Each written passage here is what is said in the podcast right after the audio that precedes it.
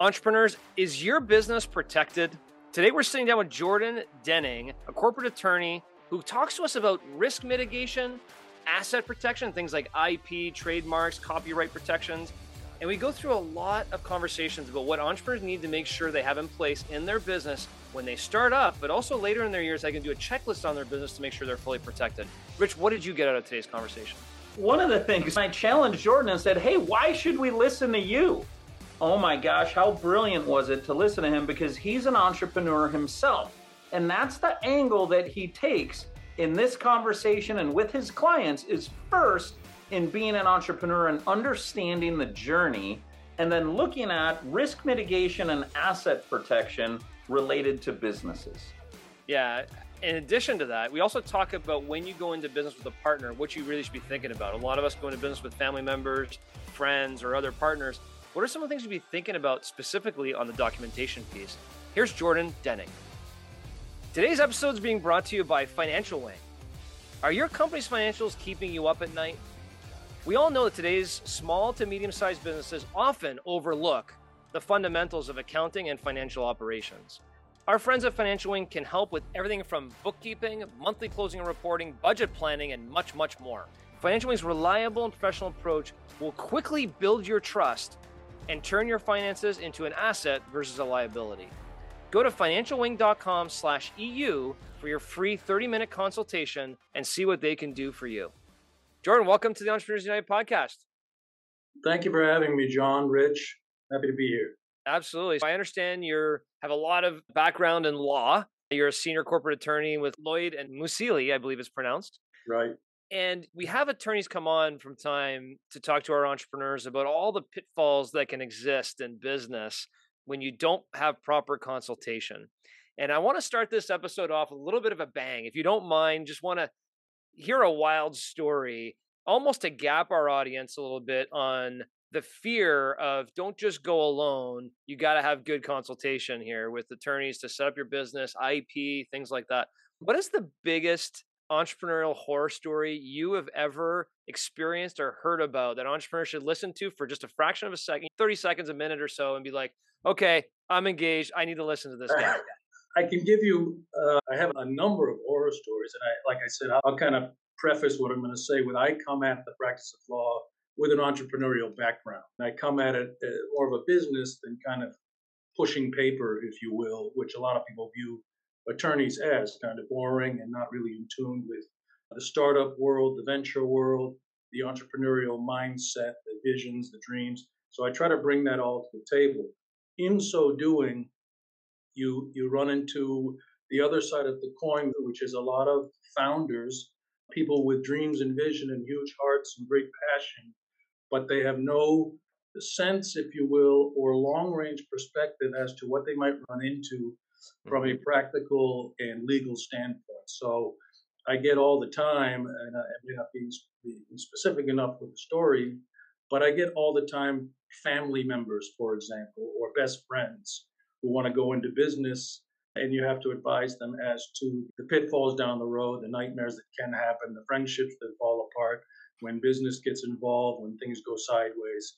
And you have to sometimes persuade them to structure their documentation a different way or protect themselves in a certain manner that they don't want to. I have a, a co founder story where the guy has a huge heart and his company is built around his passion for helping others, but in so doing, he is unwilling to treat his fellow senior members the way he's willing to treat himself in terms of yep. dilution, in terms of voting rights etc. You have to really kind of put those emotions to the side sometimes, and that can be difficult because oftentimes these types of ventures in the entrepreneur startup space are very passion driven. They're passion projects. So, Jordan, let me just ask just of what I heard there, I see a mm. lot with entrepreneurs, right? They don't have a proper operating agreement with their partners in the business. They don't have a buy sell agreement in terms of what happens to this whole business if something shoes to drop somewhere. They don't have proper estate planning if something has to happen to them and their family members get involved, like all those kinds of things. But I don't think you've given me a good story yet. Give me a story, if uh you uh-huh. can, of John Doe, doesn't matter who, okay. and how this particular hits home. Because I think people, the amount of entrepreneurs I talk to, they're like, oh, yeah, I haven't gotten around to that buy sell agreement yet. Or, yeah, I haven't gotten around. Partly is because they haven't been gapped enough. Hey, if you don't do this, is what can happen to you. Can you give me an example of that general story that maybe you've experienced in your lifetime that kind of, you know, an entrepreneur should be freaked out by? And hey, I need to get this stuff tidied up. I've had a founder who built the business, did everything right for his friends and partners, and mm-hmm. was ultimately kicked out of his own business because from the outset, this particular founder gave everybody equal rights essentially yep. within the, the operating agreement and the shareholder agreement. So behind closed doors, the other members got together and ousted him from a company that he had found. That's mm. the short horror story, but I've seen that more than once. So. Correct me if I'm wrong, but the primary reason to get an attorney is risk mitigation. Is that correct? That's a very important element of it. Is yeah. there another element as important, or are other reasons secondary when we think about an entrepreneur engaging an attorney? It's about mm-hmm. risk mitigation first and other things second, or is that one of many things in the A tier? I think that's one of many things, and a lot of these things do go hand in hand. For example, the way you structure your company at the onset with the documentation goes to managing that risk down the road and mitigating that risk, all the way from founder foundational documents so to employment agreements to non disclosures to non competes. All of these go to the more broad term or phrase of risk mitigation. So, what is it that you do? It may sound like I'm putting you on the spot. I'm not intending to. I want to understand. When I said it's risk mitigation, you said that's one of many mm-hmm. things. Name something you work with an entrepreneur on that at the end of the day is not about protecting them, i.e., risk mitigation. Uh, I'm having a hard time thinking we, of what we, falls in that category. A large percentage of it is about protecting, but it's also about growth. It's also about personnel, as opposed to how do I protect my brand. So I use the terms risk and protect somewhat differently and not always interchangeable. And I do I a lot of brand protection from the intellectual property standpoint, which a lot of startup founders are not aware of how important that is to protect the brand that you built, the naming that you built, the logo that you have, and that's trademarks, uh, domain names, that those sorts of protections. Risk mitigation and asset protection, if you will. That's a good way to put it. About I'm an entrepreneur. I don't have an attorney. Um, why would I want to listen to this guy? My short answer to that is because I've quote unquote been there, co founding or assisting or advising on startup companies in ventures and passion driven operations. I feel as though I bring that perspective and I can have those conversations on a person to person level as opposed to I'm your attorney and I'm going to speak legalese to you. Instead, I can give you a little bit of real world perspective.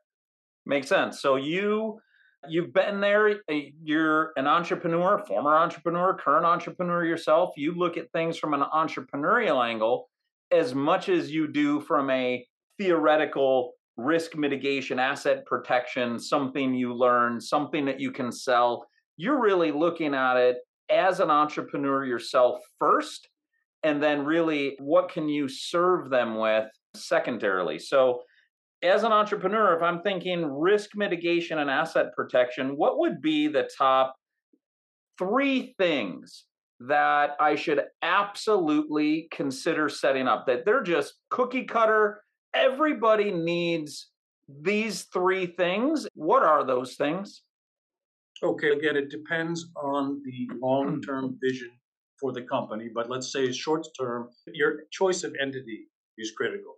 You form an LLC, limited liability company. Do you form a C corporation? In what jurisdiction do you form? Then you want to have your operating agreement or your bylaws drafted, and those will essentially govern the day to day of the company. Who's going to be responsible for what? Who's going to have votes? How many members on our board? Who's going to be on our board? How will that operate? All the decisions at the outset so that you uh, don't run into these pitfalls down the road. These are things that are often overlooked. so, Rich, correct me if I'm wrong. Here's what I got on the risk mitigation side. I got choice of entity and where. Second one, I got operating agreement. What was the third one? Choice of entity was big, and then operating bylaws. Okay. Are there two to three items that every business should have in place as it relates to business asset protection? The property IP, without a doubt, and that there's more than two to three, probably under the IP umbrella. IP as trademark rights, patents. I view it a little bit more broadly.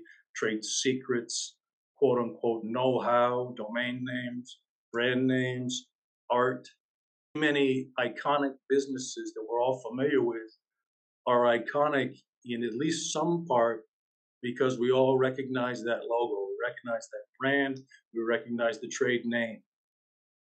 We've so talked about what those items are, but how do you actually protect them? How do I protect trade secrets, as an example, or the whole trademark copyright process? That seems to be mm. cumbersome for entrepreneurs, especially startup entrepreneurs. Like, what is the right thing for a business to do at different stages of their lives as it relates to their IP? It depends on what you're trying to protect. Again, a lot of this can be done by agreement in terms of trade secrets and more things that are more on the confidentiality, non disclosure side. But a trademark, for example, you can formally file to register your trademark. You do a search and, and you file it. For a domain name, there are certain, in terms of what's known as cyber squatting, there are certain things that need to be demonstrated. If somebody else is sitting on your name, not using it for commercially reasonable reasons, you can pursue that as a claim. I have a few questions. So, hmm. if you have a trade secret, KFC recipe, Coke's recipe, is the way to protect the trade secret generally through a confidentiality agreement with your employees and that's it? Or is there other ways to protect that? That is the best way to do it is internally. Rich, have you ever heard the term cyber squatting? No. I never heard that as well. So you're telling me I start a company and I wrongfully don't look for the domain name before I set my name, and I now go look for the domain name. It's like, ah, someone else has joesdonuts.com, but they're not using it. They're just sitting on it. That, is that what cyber squatting is? And you're probably familiar with it's kind of a cottage industry because Joe's Donuts wants you to call them and negotiate an amount of money whereby you can purchase the domain, which is when they, if you push it, they have to prove certain things, like they are using it, and they're using it to make a profit, make money in a commercial manner. Cyber squatting are the people that will go out and purchase a number of different domains with no real intention of ever using them, but hoping that the phone rings or they send out emails offering for you to buy it from them. So that's a little industry in and of itself. Hmm. Interesting. So I knew that was an industry. What I didn't know was that if somebody has a domain that you want to use commercially, that they are not using commercially, that beyond me buying it for a million dollars, that there's a legal process that I could execute to get that domain. Can you explain to me what that is exactly? There are four or five elements, things like demonstrating that they are not using it for commercial purposes, that they haven't used it in a certain amount of time, that the only reason they have the domain is to sell it. Um, uh, John, I want to take things at slightly different angle, but I'm going to make you the centerpiece. Mark, how many companies do you have any percentage of? 10. Jordan, what should John make absolutely sure is in place in these companies where he has an interest in? The short answer is the shareholder agreement, whether it allows for him to acquire more shares down the road, what voting rights he has in the company, what operational say he has in the company. Okay, anything else he should be thinking of? Because if he's got 10 now, I'm sure he's looking at an 11. So on the right. 11th one where he's looking at, what are some of the filters that you would recommend he use, like literally checkbox item? Where you can say to him, Hey, John, make sure A, B, C, D are in place. If they are, in terms of risk mitigation and asset protection, you're approved by me. What would that vetting list be that John should be using? There's always sort of a due diligence process in any of these potential investments that an individual like John would make, but they don't necessarily always go in shareholder agreement. You, of course, want to know about the health of the company. You might request financials. You want to know about management structure, any kind of agreements that they might have in place so that somebody that you like on the management team isn't gone six months later. The board, the structure of the board, current members, whether John has a right to join the board or a demand to be on the board and how that works. Those are some of the basics from the outset. What happens in the event of dissolution or transfer or sale of the company? What happens to John's investment? Will he have the opportunity to acquire more of the company if the company is something that he is interested in and they're doing well, etc. Jordan, Rich said something that piqued my interest. Is there such a thing like a pilot checklist that a company can use to assess do I have all these things in place and can mm. evaluate internally to be like, you know what, we probably need to hire someone like Jordan because we're missing five of these things. Oh, we should get yeah. these things in place. Does that checklist exist? It does exist. Oftentimes, especially in your early stage companies, the client doesn't know what it is that they need. And sometimes they don't even know what they do have on hand. So we simply request a data dump and we will take the time to review. Yeah, like an assessment, a legal assessment. That sounds pretty scary to me to think that an entrepreneur may not know what they have. So many don't because they're so busy focused on getting to that next level, the lifeblood, if you will, of an early stage company, that they overlook these things, which kind of goes back to the beginning of our conversation. Then the structural documentation, the nuts and bolts that will alleviate some of the pain down the road if you do it right early. When do you prefer to work with a company? Would you prefer to work with them in the forming stage? Or do you find in the forming stage, they haven't actually they don't have enough assets to protect. They haven't actually realized any risks or pain points that they'd be motivated to even do some of the things they should. Or you, or you go, boy, absolutely, in the forming stage, so we could set things up initially. I can see it going either way. Where, what point in the stage and life cycle of a company do you prefer to pick up a client? Personally, I will say in the early stage, like you said, where you want to do it right at the outset. I I love to see passion, the vision, have those early stage conversations. Where do you want to go? What do you want to see happen here? How are you going about it?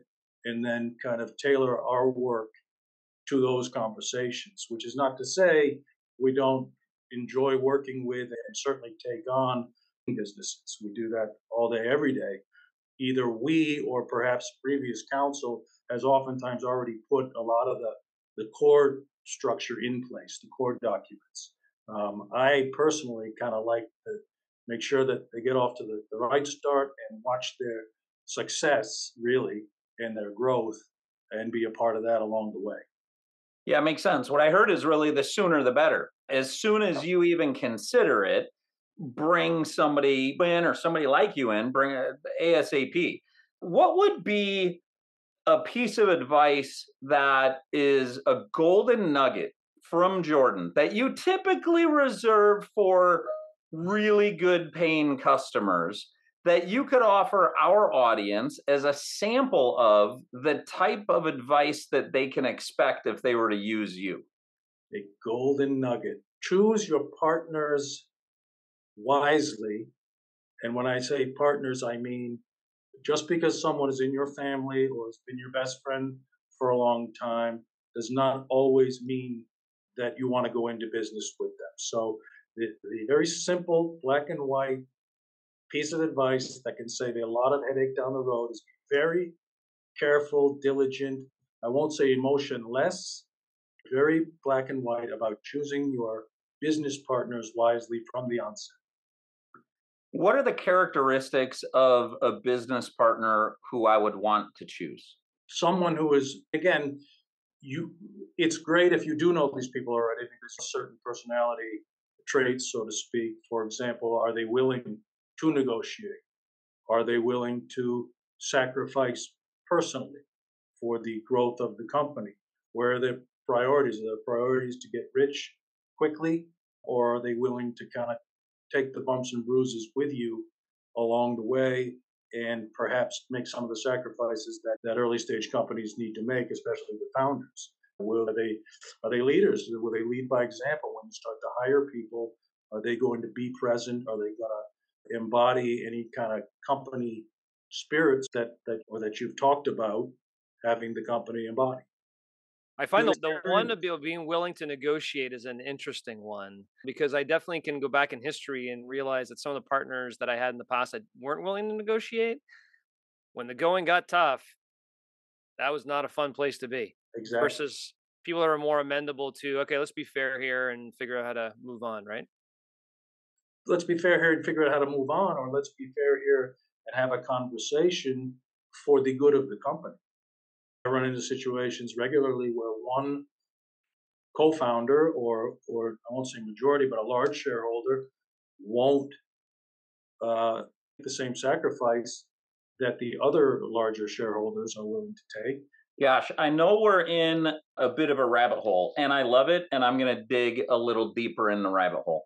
And this may not even be your lane, and that's okay. It, but this decision for the good of the company, making decisions that way, boy, at the top of a company, eh, I almost feel like, yeah, you better be making decisions that are in the best interest of the company versus your own best interest. Or if you're the salesperson and your partner is the production person, if you will, that you're not just making decisions for your lane, you're making decisions for the good of the company.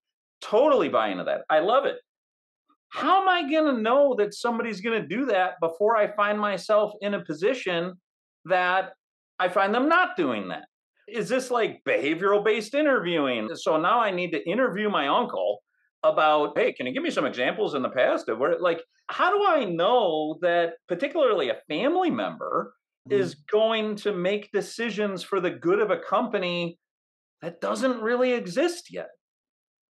You document it, is how you know so that it doesn't come down to just uh, what this person tells you in an interview or where they've worked in the past or what they told you at dinner the other night. It's documented. This is your role, these are your duties.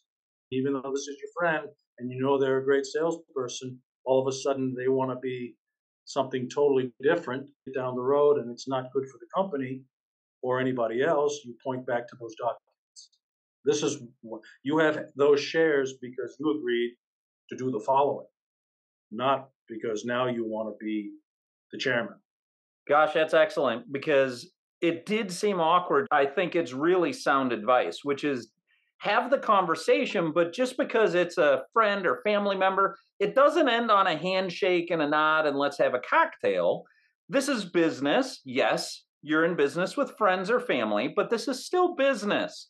People forget things, people distort things intentionally or unintentionally.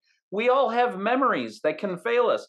Document the roles and responsibilities of each owner and then come back and do what you really should be doing with any employee is have an annual review or an audit of some sort of hey how'd you do against your responsibilities and people are then accountable to what it is that was documented that my mind just went straight there of what I just said. I'm like, oh, that is so good because it's so future based that we don't have to look at the past unless it's there. We can look at the past and find out if they've always made selfish decisions their whole life long. But yeah, that's excellent. What's a final piece of advice you'd throw to all of our entrepreneurs before we close up for today?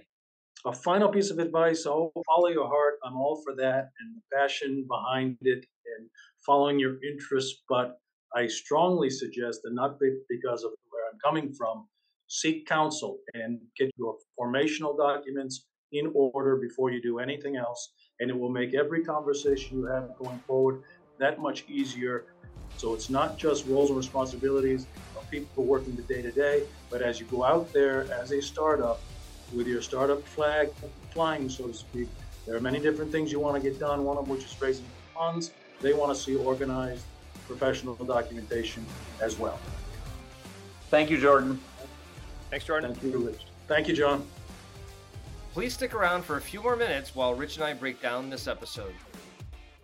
John, I hope I didn't overstep. You said you had about 10 companies or so. First of all, live on air, did I overstep? Was that okay to ask? No, it was completely inappropriate, but I'm used to it by now, Rich. We're 130 episodes deep.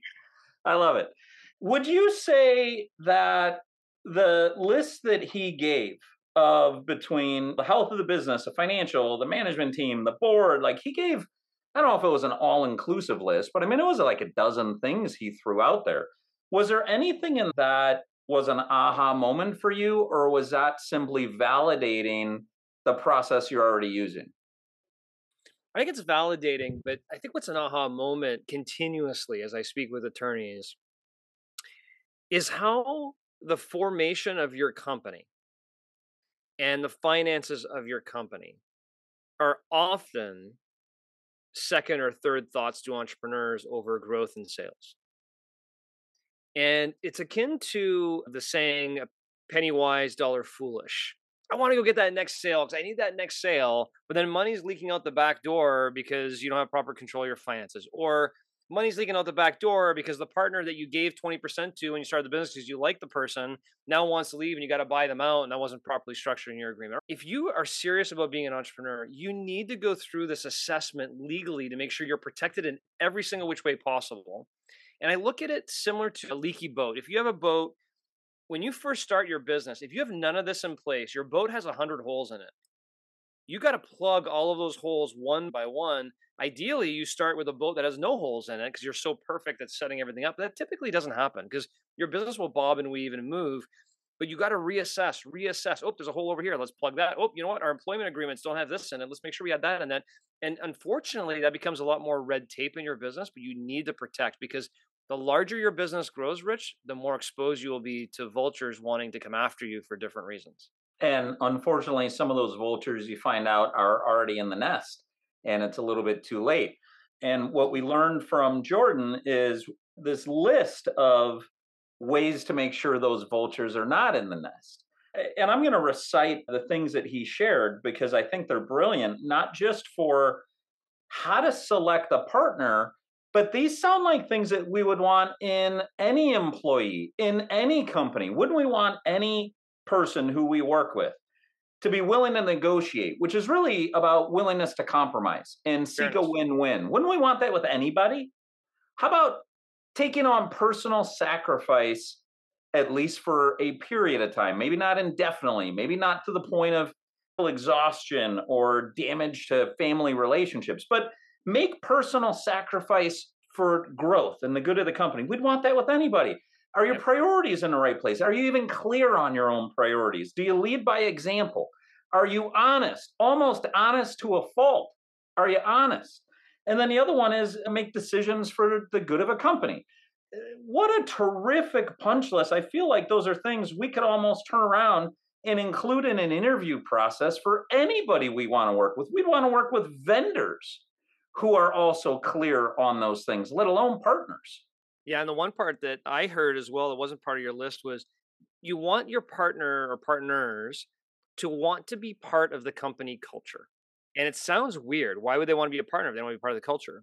But we know that in order to have a strong company, you need to have a strong company culture.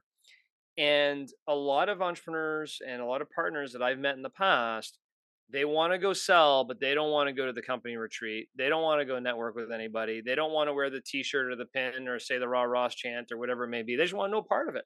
They want no part of the company culture. That's a hard partner to have. And so I, I caught that when he said it, and I thought that was pretty pretty alarming for me to go, oh yeah, that's a good one.